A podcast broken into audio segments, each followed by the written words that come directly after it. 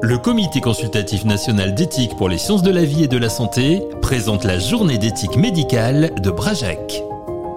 Durant cette journée de conférence d'éthique médicale à Brajac sur les thématiques de la révolution du numérique en santé et la loi sur la fin de vie en préparation, était présent le docteur Pierre Laurent, médecin généraliste à Saint-Martin-Valmeroux dans le Cantal. Bonjour docteur. Bonjour. Concrètement, sur le terrain, justement, comment se traduit cette révolution du numérique en santé? Alors concrètement, nous travaillons comme tout le monde, tout le temps, avec du numérique.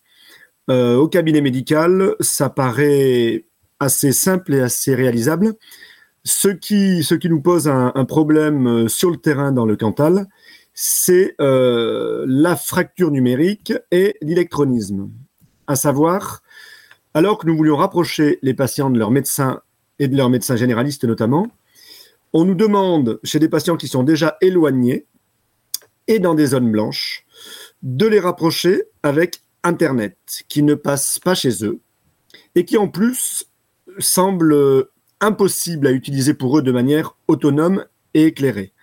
La notion d'utilisabilité et d'explicabilité pour eux est extrêmement floue et les éloigne un peu plus, euh, paradoxalement, de, de leur médecin. Parce que dans les rares fois où on y arrive, Très souvent, on a besoin d'une tierce personne, infirmière, aide à domicile, voisin ou famille. Et ça enlève une grande partie de l'intimité et de la singularité du rapport que l'on peut avoir au patient au cours de notre euh, consultation. Il y a aussi une part de, confiance qui est forcément un peu rompue, notamment parce que euh, on ne peut pas garantir au patient euh, de où, vont partir et, ce que l'on va faire des, données numériques. Hein, euh, certains patients, d'ailleurs assez jeunes, hein, euh, avec qui on peut utiliser ces nouvelles technologies, sont eux-mêmes très circonspects quant, quant à la RGPD et tout, et cela sort totalement en plus de notre domaine de compétences.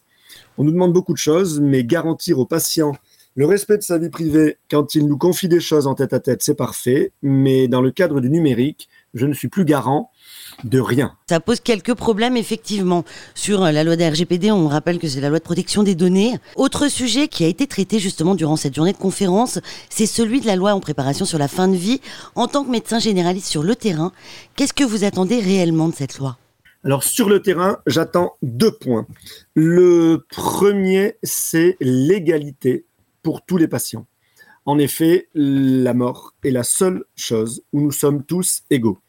C'est vraiment une palissade, mais c'est tout à fait vrai. Donc, il faut absolument qu'on puisse prendre en charge chacun de la plus belle des manières dans ce cadre-là. Donc, la liberté pour tout le monde, ça me paraît évident et elle ne peut être accessible parce que plus simple à mettre en œuvre que si elle est légiférée, cette fin de vie.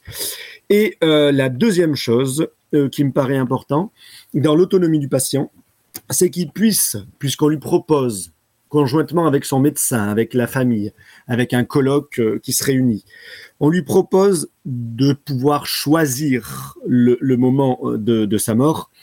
J'aimerais aussi qu'il puisse choisir l'endroit de sa mort, parce que moi, je veux bien tout faire pour aider mamie, aider une personne avec une maladie neurodégénérative à partir dans la dignité et tranquillement. Mais ça m'embêterait beaucoup qu'il soit obligé de faire 400 km pour aller dans un des pays limitrophes qui l'autorise, alors que la loi me l'interdit en France, mais que l'éthique me l'autorise. Un podcast du Comité consultatif national d'éthique pour les sciences de la vie et de la santé.